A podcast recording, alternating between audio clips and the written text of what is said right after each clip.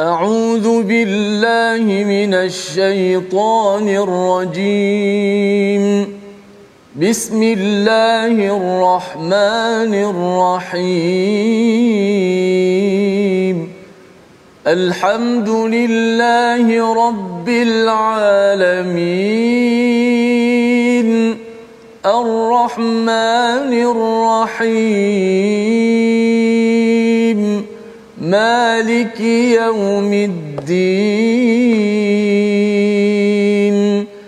إياك نعبد وإياك نستعين. اهدنا الصراط المستقيم. صراط الذين أنعمت عليهم غير المغضوب عليهم ولا الضالين.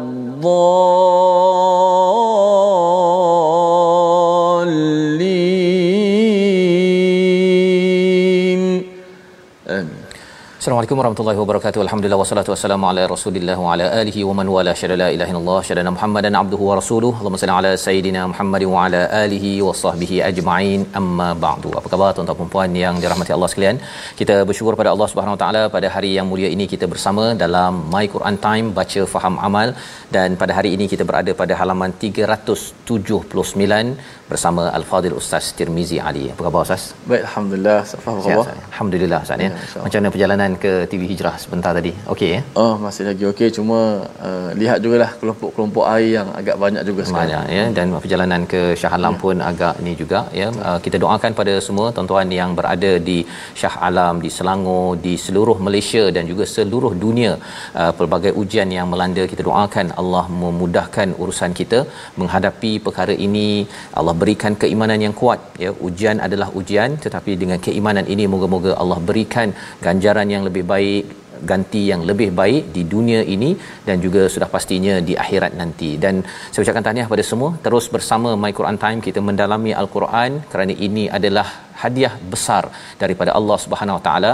Kita mulakan dengan doa ringkas kita. Subhanakala ilmalana illa ma 'allamtana innaka antal alimul hakim. Rabbi zidni ilma. Moga-moga Allah tambahkan keberkatan dengan kita mendalami ilmu yang ada sehingga kita boleh buat lebih banyak kebaikan selepas kita mendalami halaman 379. Kita saksikan apakah sinopsis ringkasan bagi halaman ini. Bermula daripada ayat yang ke-23 hingga ayat 28, kita akan melihat sambungan apakah yang dilaporkan oleh hud-hud burung yang dicari oleh oleh Nabi Sulaiman yang tidak berada dalam barisan. Jadi laporan ini kita akan lihat pada ayat 23 hingga 28 dan diikuti dengan ayat 29 hingga 35 apabila Ratu Balqis ya menjawab dan berinteraksi memberi respon kepada surat daripada Nabi Sulaiman yang menjadi satu mercu penting dalam kepimpinan Nabi Sulaiman. Jadi mari sama-sama kita mulakan dengan bacaan ayat 23 hingga 28 melihat kepada laporan daripada Hud-Hud bersama Ustaz Tirmizi. Baik, Alhamdulillah. Terima kasih Fadil Ustaz Tuan Fazrul, penonton-penonton, sahabat-sahabat Al-Quran yang saya kasih sekalian. Alhamdulillah, syukur pada Allah Subhanahu Wa Taala pada saat dan ketika ini dapat sama-sama kita meneruskan My Quran Time baca faham amal. Kita nak terus mendalami surah tentang semut, uh, surah An-Naml bagaimana kepimpinan Nabi Allah Sulaiman alaihissalam yang diberikan ilmu dan kehebatan mereka tunduk kepada Allah Subhanahu Wa Taala dan kita doakan kepada sahabat-sahabat kita yang diuji dengan uh, banjir, diuji dengan bencana ini. Moga-moga Allah Subhanahu Wa Taala memberikan jalan pahala dan menggantikan yang lebih baik. Sama-samalah kita menghulurkan bantuan semampu kita dan juga kita berdoa, kita turun padang mana-mana yang mampu untuk sama-sama kita meringankan beban. Sahabat-sahabat kita sebut berat mata memandang, berat lagilah bahu yang memikul. Moga-moga ada sinar kemudahan di sebalik kepayahan ini insya-Allah. Jom sama-sama kita teruskan fokus kita surah An-Naml ayat muka surat yang ke-379 ayat 23 hingga 28.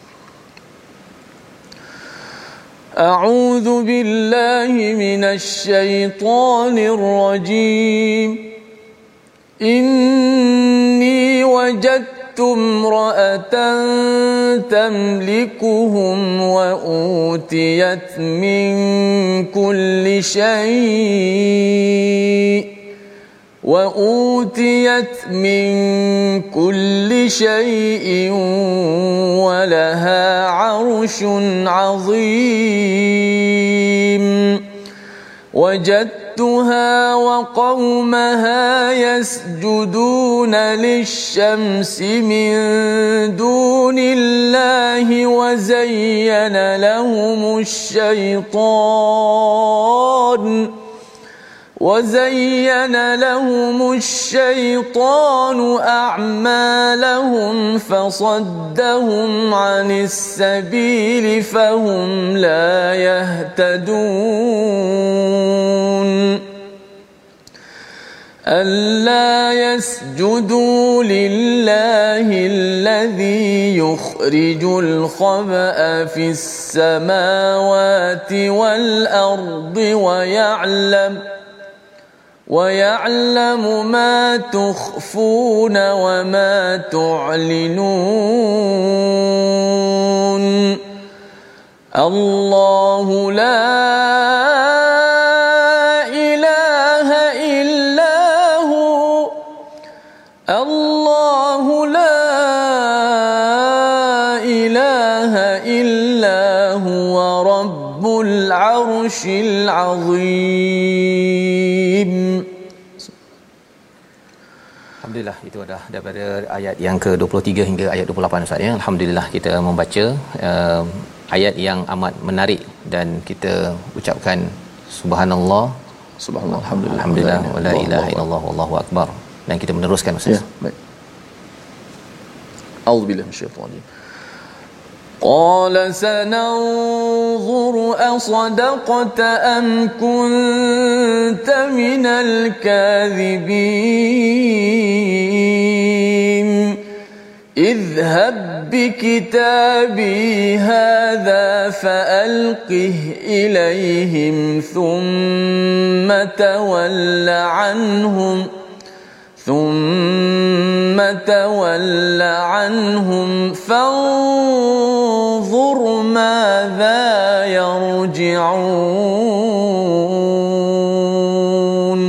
صدق الله Surah Al-Azim kita bacaan ayat 23 hingga 28 diselangi dengan ayat uh, sajdah sebentar Betul. tadi Ustaz ya hmm. untuk kita senantiasa kita membaca subhanallah walhamdulillah wala ilaha illallah wallahu akbar dan boleh juga kalau kita nak bersujud Ustaz ya sujud tilawah. Ya. Berapa kali dalam Quran Ustaz sujud tilawah? Allah tak pasti sah. Ada belas-belas jugalah Ustaz ya. ya. Belas-belas ya.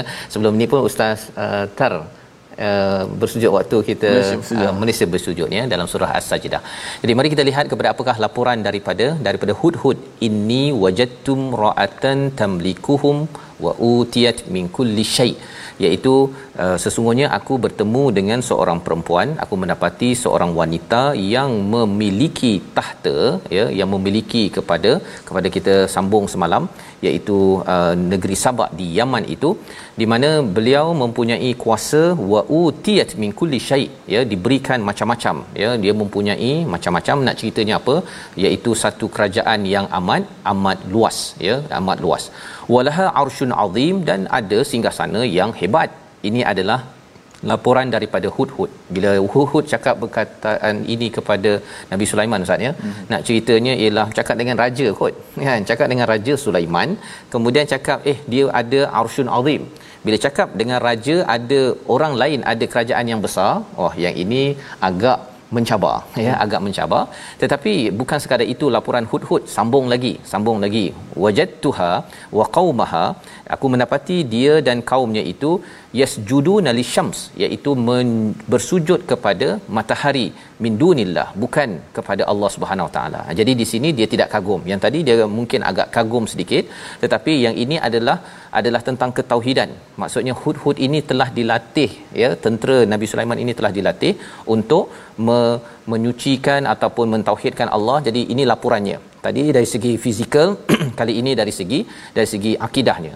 Wa zayyana lahumus syaitan dan telah di dihiaskan oleh syaitan a'malahum amal-amal mereka. Ini yang kita belajar awal daripada surah an-naml ini.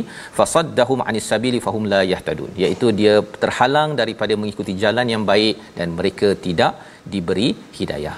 Ini komentar daripada siapa? Daripada hudhud ya. Daripada hudhud berkaitan dengan ratu sabak ya Bilqis itu dengan kaumnya. Maka pada ayat yang ke-25 adalah satu uh, penerak, penekanan ya.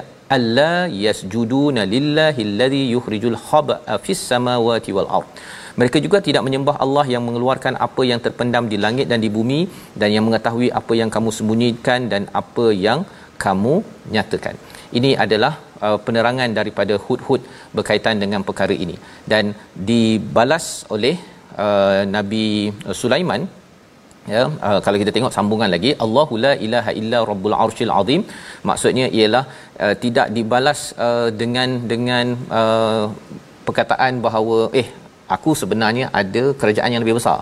Ya tetapi terus diberi respon di sini sebenarnya Allah lah yang mempunyai uh, arsyil azim berbanding dengan perkataan daripada hud-hud itu uh, iaitu arsyun azim itu ada pada pada Ratu Sabah. Ini adalah cara bagaimana kita melihat uh, bila kita diberi uh, komentar oleh seseorang ya.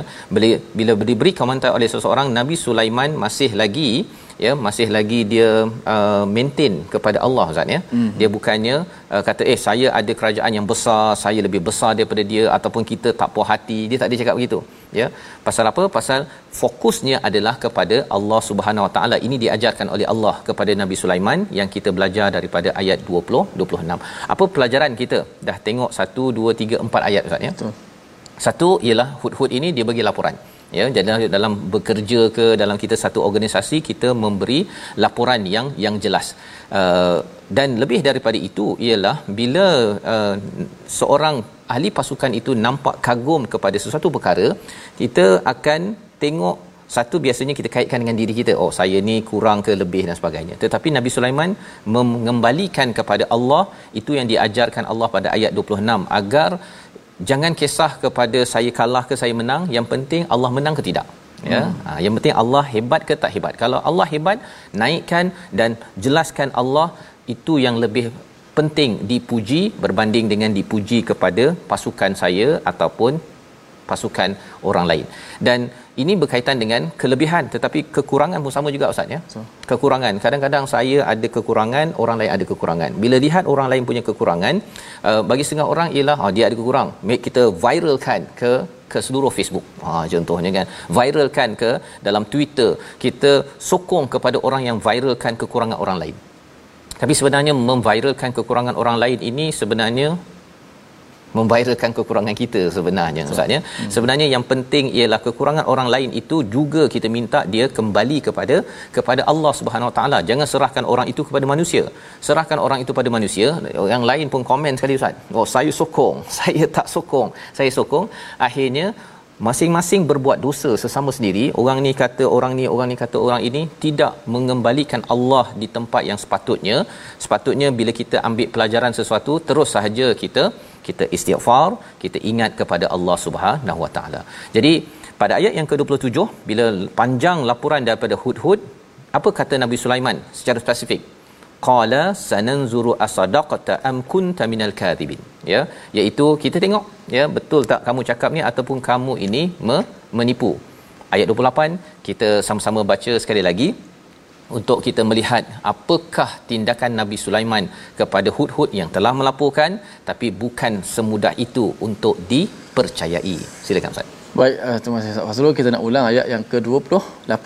28. Eh, Izhab kita habis. Sebelum tu Ustaz Faz ada sahabat-sahabat kita di Facebook uh, alhamdulillah lah um, banyak menyokong-nyokong menyokong kita semua ya, dalam My Quran Time ya. sokongan alhamdulillah terus uh, program ini berjalan dan juga uh, Ashu Ahna Assalamualaikum nota My Quran Time saya habis tenggelam banjir subhanallah insyaallah adik uji oleh Allah Subhanahu taala mudah-mudahan Allah gantikan lebih baik muka boleh itu menjadi saksi buku kita beli kan untuk sama-sama kita nak menambahkan ilmu pengetahuan kita dan yakinlah insya-Allah perkara-perkara yang baik itu mudah-mudahan Allah Taala gantikan kita yang lebih baik insya-Allah. Amin.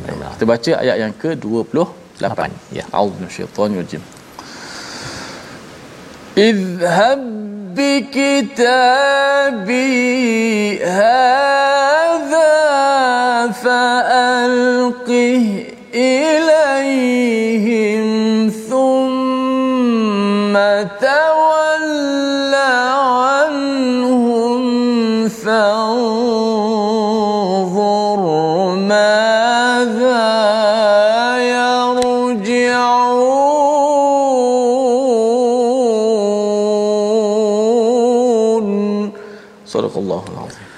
Al-Azim ayat yang ke-28 pergilah dengan membawa suratku ini lalu jatuhkanlah kepada mereka kemudian berpalinglah daripada mereka lalu perhatikan apa yang mereka bicarakan. Ini adalah seruan daripada siapa? Daripada Nabi Sulaiman kepada Hudhud. Idhab, pergilah bi kitabi dengan sesuatu yang ditulis iaitu surat daripada Nabi Sulaiman. Hadza ya dengan surat ini faalqih ya sebenarnya boleh saja di sini faalqihi ustaz ya hmm. tetapi diletakkan sini faalqih maksudnya ini satu uh, seruan ataupun uh, arahan yang tegas daripada daripada Nabi Sulaiman uh, bawakan kepada mereka thumma tawalla anhum. Uh, kembalilah. Ya tak payah tunggu ya kembali sahaja. Kemudian kita tengok fanzur madza yarjiun. Apa yang mereka akan respon selepas selepas itu? Inilah kisah Nabi Nabi Sulaiman ya menyuruh kepada Hud-Hud uh, untuk mem- memastikan betul tak apa yang disebut oleh oleh Hud-Hud. Pasal Hud-Hud cakap ada kerajaan ustaz jadi kalau ada kerajaan uh, tolong uh, hantarlah surat ni. Uh, kalau saya kalau kamu kata ada kerajaan kamu hantar surat tapi surat itu tidak berbalas mungkin tak ada kerajaan. Ataupun mungkin kalau kita balas kalau kita cakap dengan orang ustaz ya uh, kita kata sila diam contohnya mm-hmm. tapi dia cakap juga.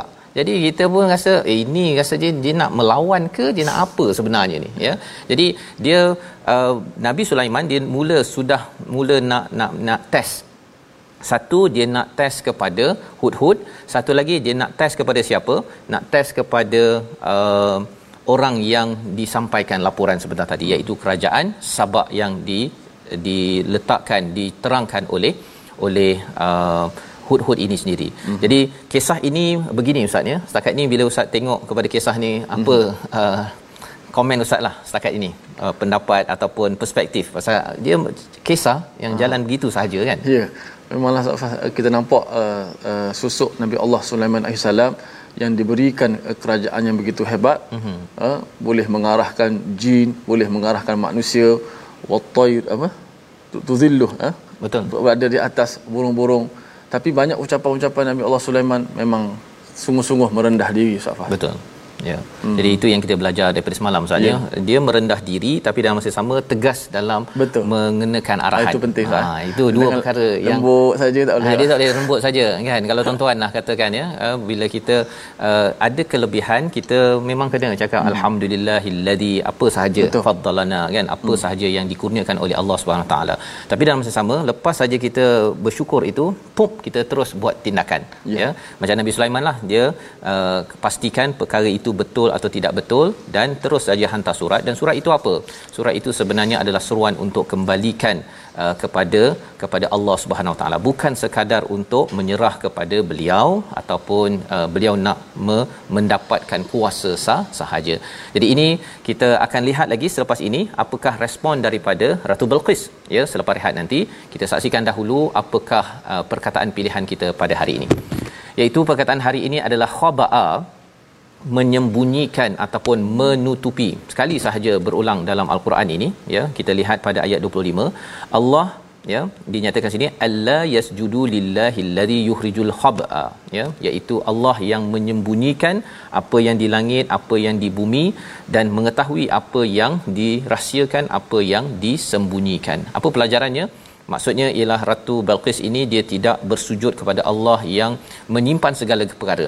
Ya, apa yang disembunyikan di langit itu salah satunya di langit itu kita ada awan. Ha ustaz ya. ya. Awan dan juga selain daripada itu turun wahyu. Mm-hmm. Jadi awan inilah yang sekarang ini kita lagi menghargai ustaz. Betul. Hargai lagi kita makin lagi kena bersujud minta ampun pada Allah Subhanahu Wa Taala pasal apa? Sujud pasal awan ini Uh, pada bila-bila masa saja pagi tadi ustaz ya bila yeah. hujan ya di kawasan Shah Alam oi bila terbangun pukul 4 pukul 5 itu dah mula rasa lain macam. Ha, sebelum ini rasa wah ini masa untuk tidur balik kan? Tetapi rupanya Allah yang tahu ini adalah hujan ya yang akan membawa kepada manfaat ataupun membawa kepada mudarat yang kita kena selalu doa Allahumma sayyiban nafi'a. Itu di langit kan kemudian apakah yang berlaku di bumi? Yang Allah sembunyikan ada petroleum ada emas ada apa lagi daripada uh, bumi itu akan keluar tumbuh-tumbuhan yang berbeza. Itu juga yang kita boleh belajar daripada perkataan al-khab'a. Allah sembunyikan untuk apa kita bersujud. Kita kena makin bersujud merendah diri agar jangan sampai yang di langit dan di bumi ini ya katakan air di langit itu membanjirkan di bumi ini tidak surut-surut dan ia akan menyebabkan mungkin lebih banyak lagi kerosakan berlaku bila tidak kita merendah diri sebenar-benarnya kepada Allah. Kita belajar sesuatu di situ. Kita berehat sebentar kembali dalam my Quran time. Baca faham amal insyaallah. masya-Allah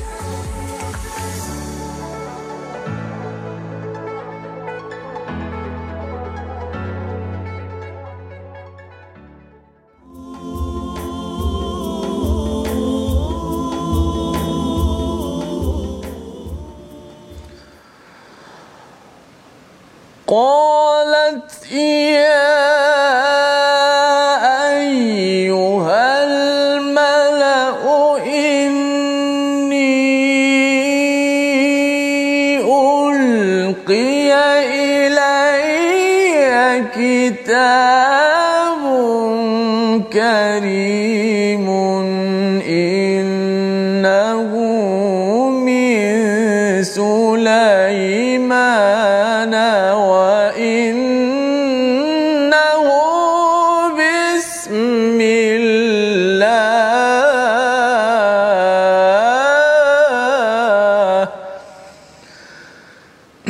بسم الله الرحمن الرحيم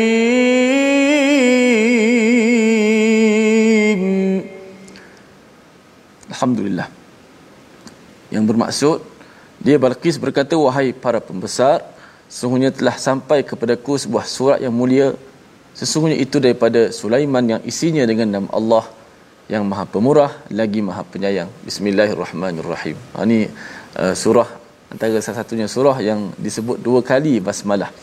Maka kalau kita nak buat kuis pun boleh. Uh-huh. Manakah uh, surah yang disebut dua kali? Bismillahirrahmanirrahim dalamnya adalah surah An-Namlu. Uh, Disebut pada awal surah Dan disebut lagi pada pertengahan surah An-Naml Iaitulah pada ayat yang ke 30 Bismillahirrahmanirrahim. Maka menjadikan semua jumlah uh, surah dalam Al-Quran ni Surah Al-Quran ada semua sekata 14 surah ya betul Okey, maka uh, jumlah basmalah itu dalam al-Quran uh, ada 114 surah juga. Uh, kecuali surah At-Taubah. At-Taubah. Uh, yang lain semua dimulakan dengan surah At-Taubah. Maknanya awal surah ada 113 awal surah dimulakan dengan basmalah kecuali surah At-Taubah. Satu lagi disebut di tengah-tengah surah An-Namlu yang menjadikan jumlahnya 114 surah 114 basmalah juga dalam Al-Quran Al-Karim. Alhamdulillah. Baik, jom sama-sama kita belajar sedikit tajwid pada hari ini.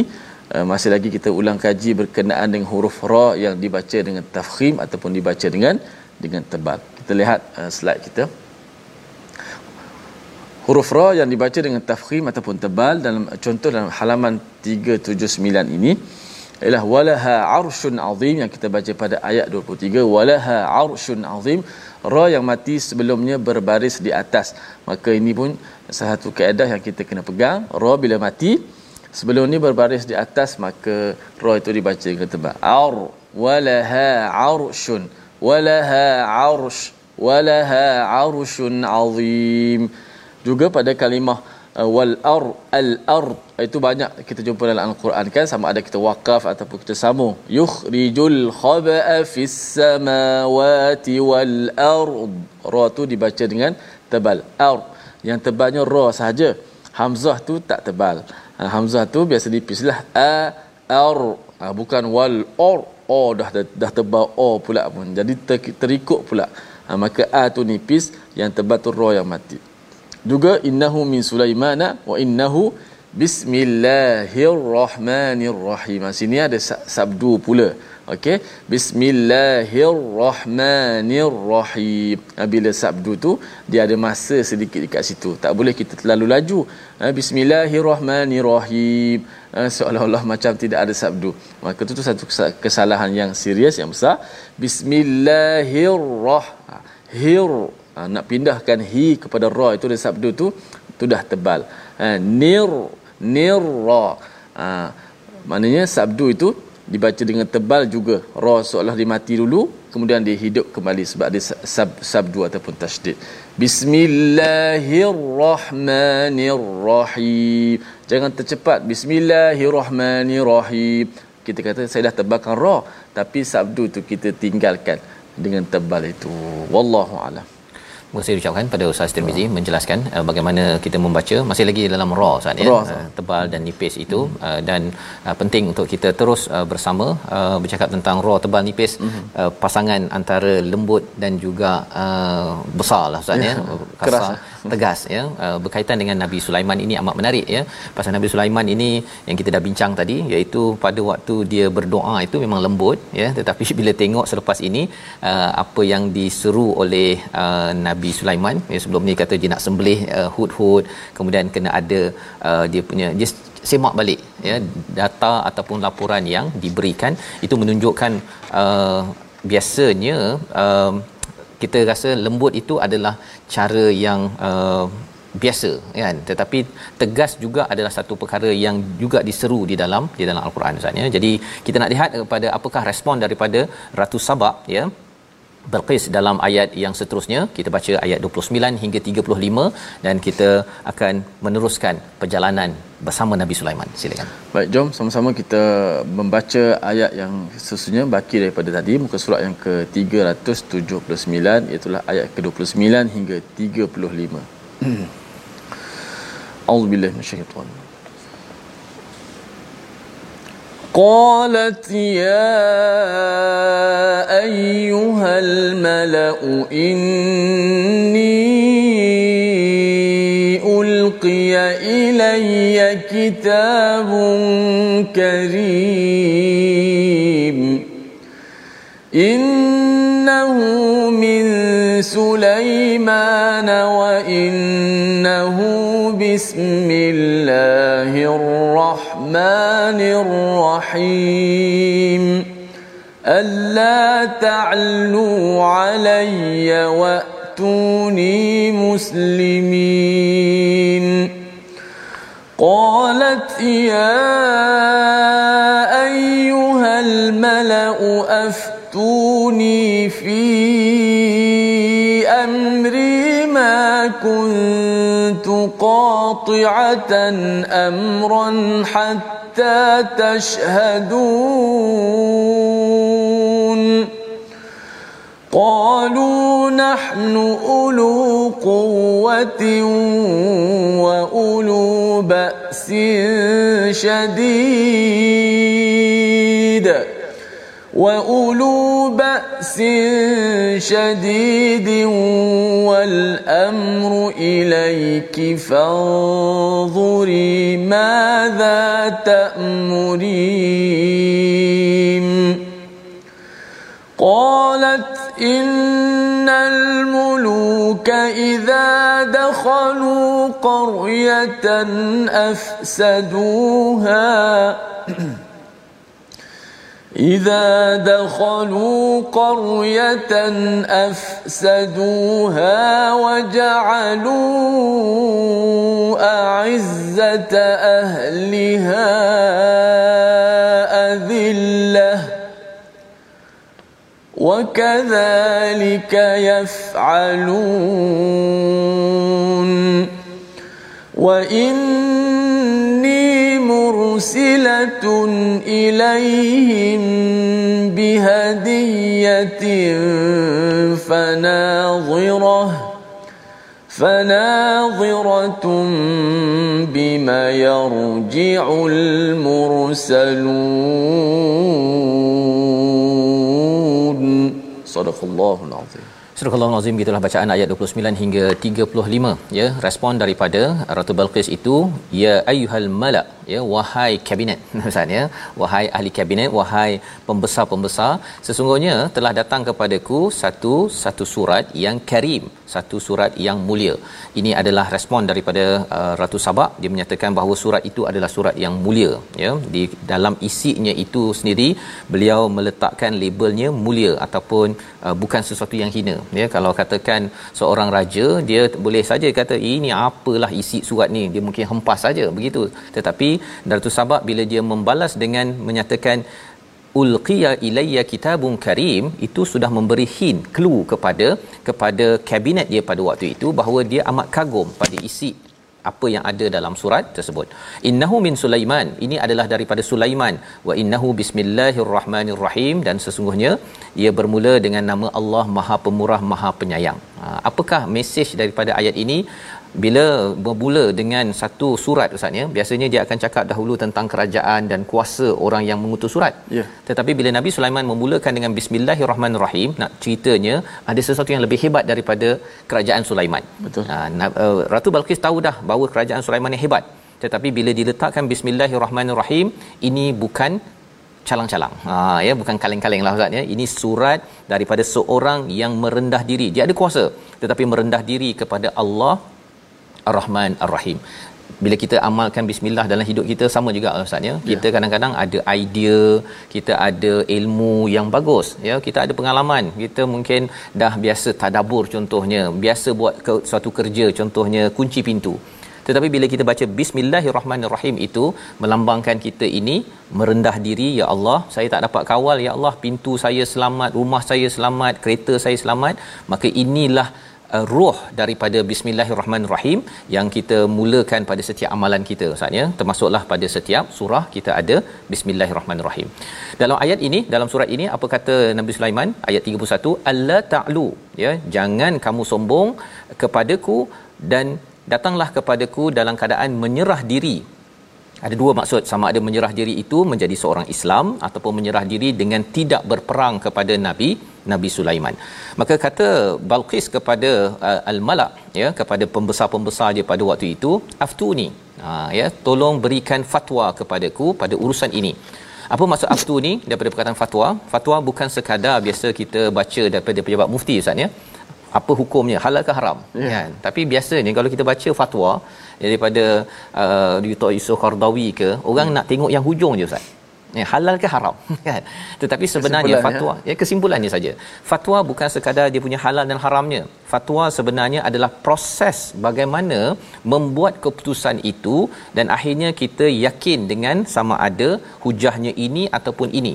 Itu maksud fatwa ya. Jadi uh, bagi Balqis dia sudah tahu bahawa ini adalah satu yang mulia tetapi dia minta untuk tolong bantu proses untuk kita membuat keputusan. Pada urusan ini ya makuntu qati'atan amran aku tidak pernah membuat sesuatu keputusan hatta tashhadun sampai kamu semua menyaksikan kamu hadir kamu memberi pendapat tentang perkara-perkara ini.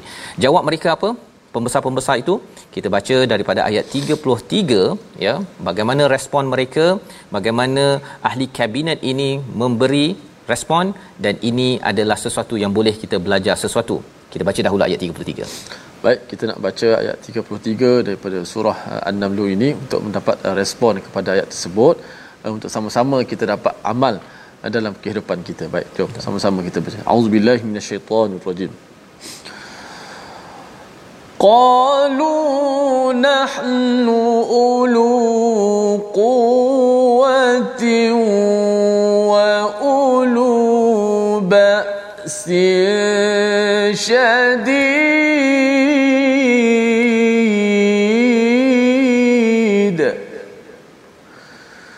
وأولو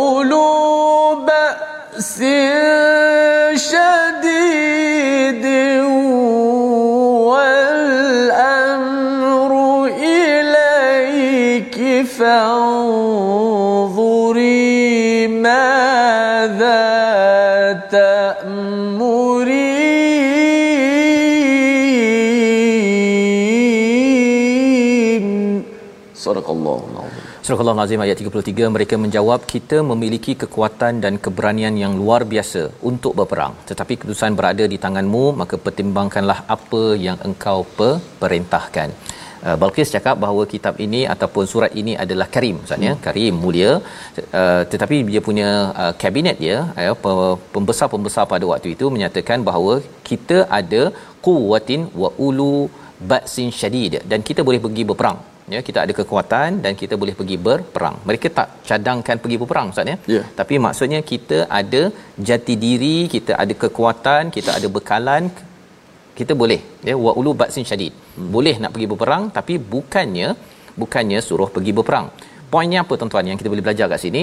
Mereka pembesar-pembesar ini boleh mengenal pasti kekuatan yang ada tetapi tidak mencadangkan perkara yang boleh membawa kepada kemusnahan membawa kemusnahan. Itu penting ya dalam hidup kita ini kadang-kadang kita ada banyak perkara bila kita bagi cadangan ya dalam uh, di Facebook ke kan dalam kita berbincang Ustaz ya.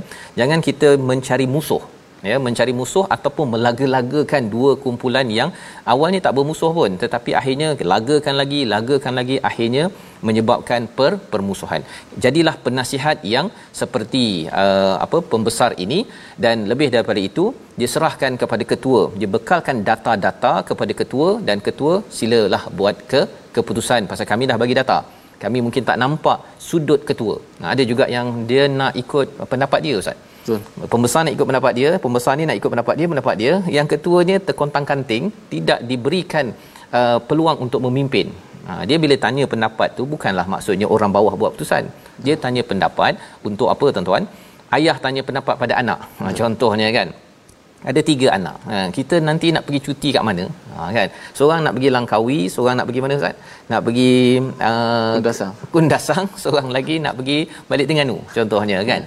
Jadi berikan okay, apa kelebihan-kelebihannya? Tanya pendapat itu tetapi si anak kembalikan balik pada ayah. Pasal apa? Dia tengok bajet juga ustaz. Mm-hmm. kan? Kalau bajetnya pergi ke kundasang itu mungkin bajetnya ha begitu. Kalau pergi Sure. bagi ke sini mungkin ayah tengok-tengok wallet. Okey kalau macam tu berdasarkan pendapat semua abah ucapkan terima kasih. Kita pergi ke boleh mana? Duduk dekat Shah Alam contohnya kan ataupun duduk kat Bangi. Jadi di sini apakah perkataan daripada Ratu Balqis pada ayat 34 innal muluk ya. Sesungguhnya raja-raja apabila menakluki sesuatu negeri mereka tentu membinasakannya dan menjadikan penduduknya yang mulia bertukar hina dan demikian yang akan mereka perbuat. Ini komentar daripada Ratu Balqis. Dia kata bahawa kalau biasanya orang yang yang yang yang uh, menyerang ini dia akan rosakkan dan dia akan terbalikkan. Dia akan terbalikkan. Maksudnya orang yang mulia dihinakan orang hina dimuliakan. Ini yang berlaku. Wa kadzalika yaf'alun dan ini yang biasa mereka lakukan. Mengapa komen ini uh, ada di sini ustaz ya? Hmm. pasal pembesarnya ada bagi clue tentang tentang perang sebentar tadi. Jadi ratu balkis kata dia tak nak berperang dia tak nak berperang dengan dia cakap kesan perang ini dia boleh menterbalikkan sesuatu keadaan.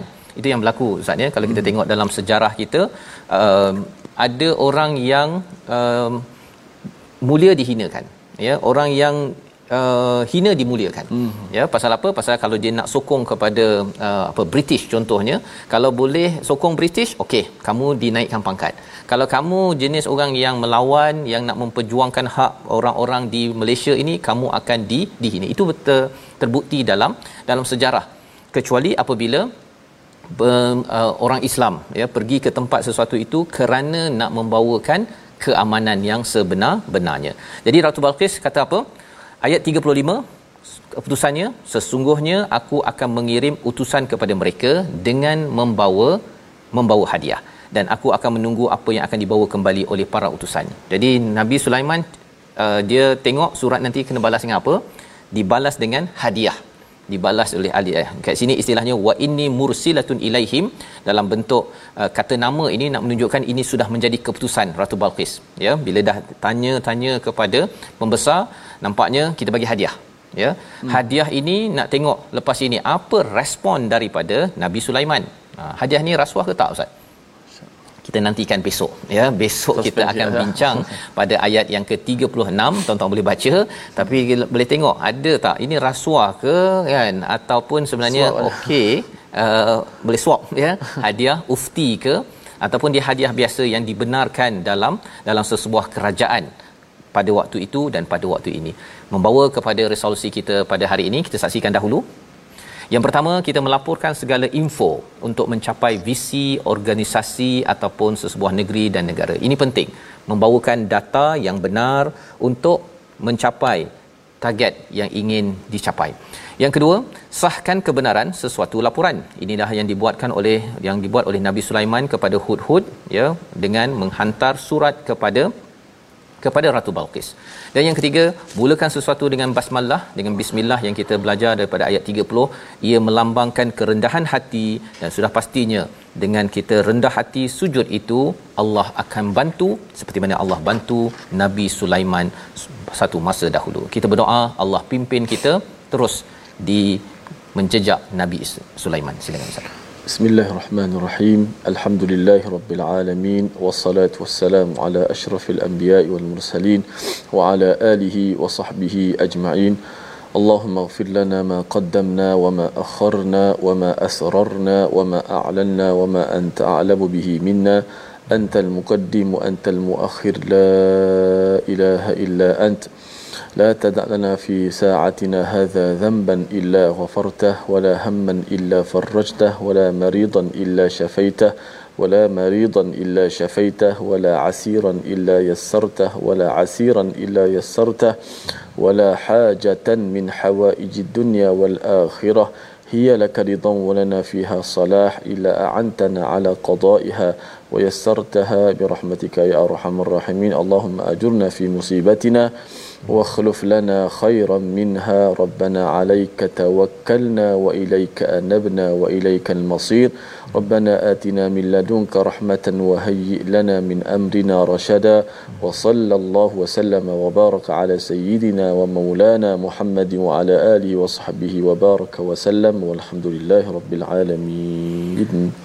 Amin ya rabbal alamin. Moga-moga Allah mengabulkan doa kita sebentar tadi Ustaz ya dan juga doa tuan-tuan yang berada di mana sahaja yang sedang menghadapi ujian, menghadapi cabaran, tengah sakit dan sebagainya. Moga Allah kabulkan dan kita terus ingin uh, memastikan kita meneruskan perjuangan al-Quran ini. Tuan-tuan dijemput untuk menyumbang dalam tabung gerakan al-Quran. Terus kita doakan segala sumbangan tuan-tuan itu menjadi sebagai burhan, bukti keimanan dan menjadi juga perisai dalam kita menghadapi ujian yang ada ini. Sama-sama kita banyak bersedekah menyumbang untuk Allah pelihara diri dan keluarga kita. Kita bertemu lagi dalam ulangan pada malam ini jam 10 malam dan 6 pagi dan kita akan melihat apakah respon daripada Nabi Sulaiman bila mendapat hadiah ke ataupun rasuah. Pada hari esok insya-Allah, My Quran Time baca faham amal insya-Allah. Assalamualaikum.